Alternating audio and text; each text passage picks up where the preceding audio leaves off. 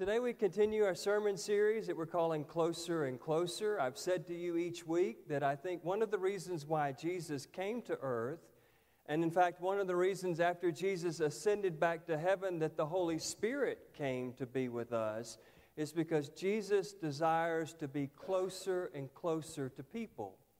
And Jesus desires people to be closer and closer to Him. And Jesus desires people to be closer and closer to one another.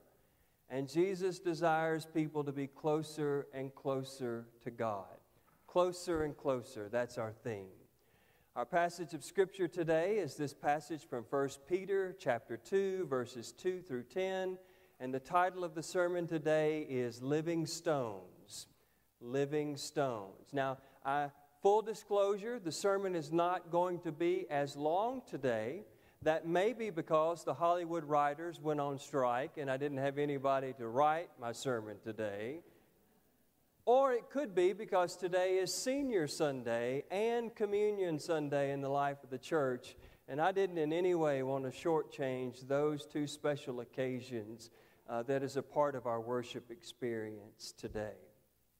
You know, as I was thinking about the sermon for today, I heard a phrase this week three different times, and it's a phrase that I don't really hear that often in a weekly base, on a weekly basis. Uh, the phrase was sweet spot. Sweet spot. Now, the first time I heard the phrase sweet spot was when I was watching the Atlanta Braves play on Wednesday. Any Braves fans in here? Good. The Lord will smile down upon you for that. I'm, I'm a Braves fan. On Wednesday, the Braves were playing the Miami Marlins. The Braves won 14 to 6. They hit six home runs in the ball game. In fact, 13 of the 14 runs scored by the Braves that day were driven in by home runs. And at one point during the broadcast, one of the announcers said, The ball just keeps seemingly hitting the sweet spot of the Braves' bats today. That's the first time I heard the word, the phrase sweet spot. I also heard the phrase the sweet spot on Friday. I was in Huntsville, Alabama. I was officiating a wedding there. Uh, we had just had the rehearsal. We were waiting for the dinner to begin. And I overheard the groomsmen talking. And they had apparently been out playing golf all day long before the rehearsal and the rehearsal dinner.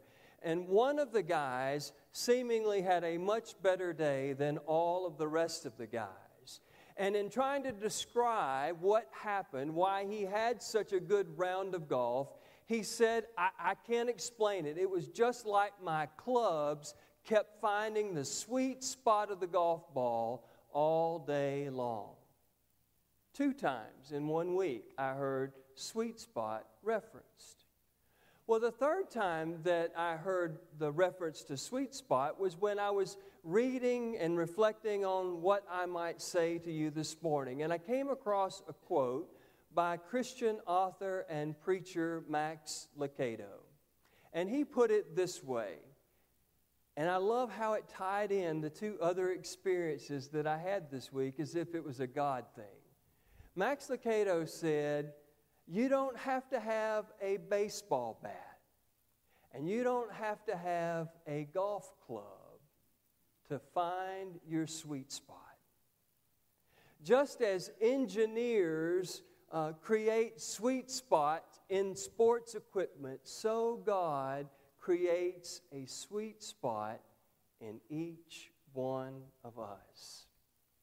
Now, Peter, in, in the letter attributed to him, uh, says it this way that every single one of us are a, a component of what God is seeking to build in the world. Each one of us is a living stone.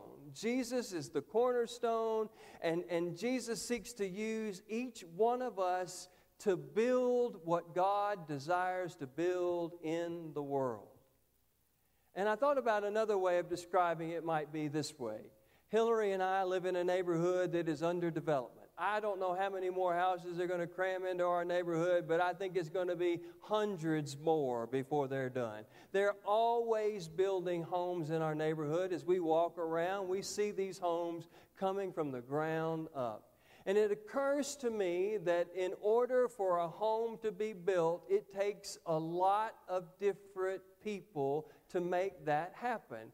You have to have a developer who's willing to clear the land, who's willing to purchase the land so that a home can be built on it. You have to have an architect that realizes how much land there is to work with and creates a plan for a house to be built on it. You have to have builders and construction managers that oversee the, instru- the construction of the home. There are people who come in and pour the foundation. There are people who come in to put the framing and the shelling of the home. There are people who come in and put the roof on the home. There are people who come in to put the wiring and the pipes that go on the inside of the walls. There are people that put the drywall in, the tile in, the uh, trim work in. Every single one of those people is an important part of building what that house is meant to become. Now, I'm sure that there are some of them, and maybe even some of you in this room, that are able to do every single one of the things that are required in order to build a home from the ground up. But typically, while you may be able to do all of the different things that are associated with building a house from the ground up, there's a really good chance that there's one particular area that you are especially good at and gifted at. And that is your sweet spot.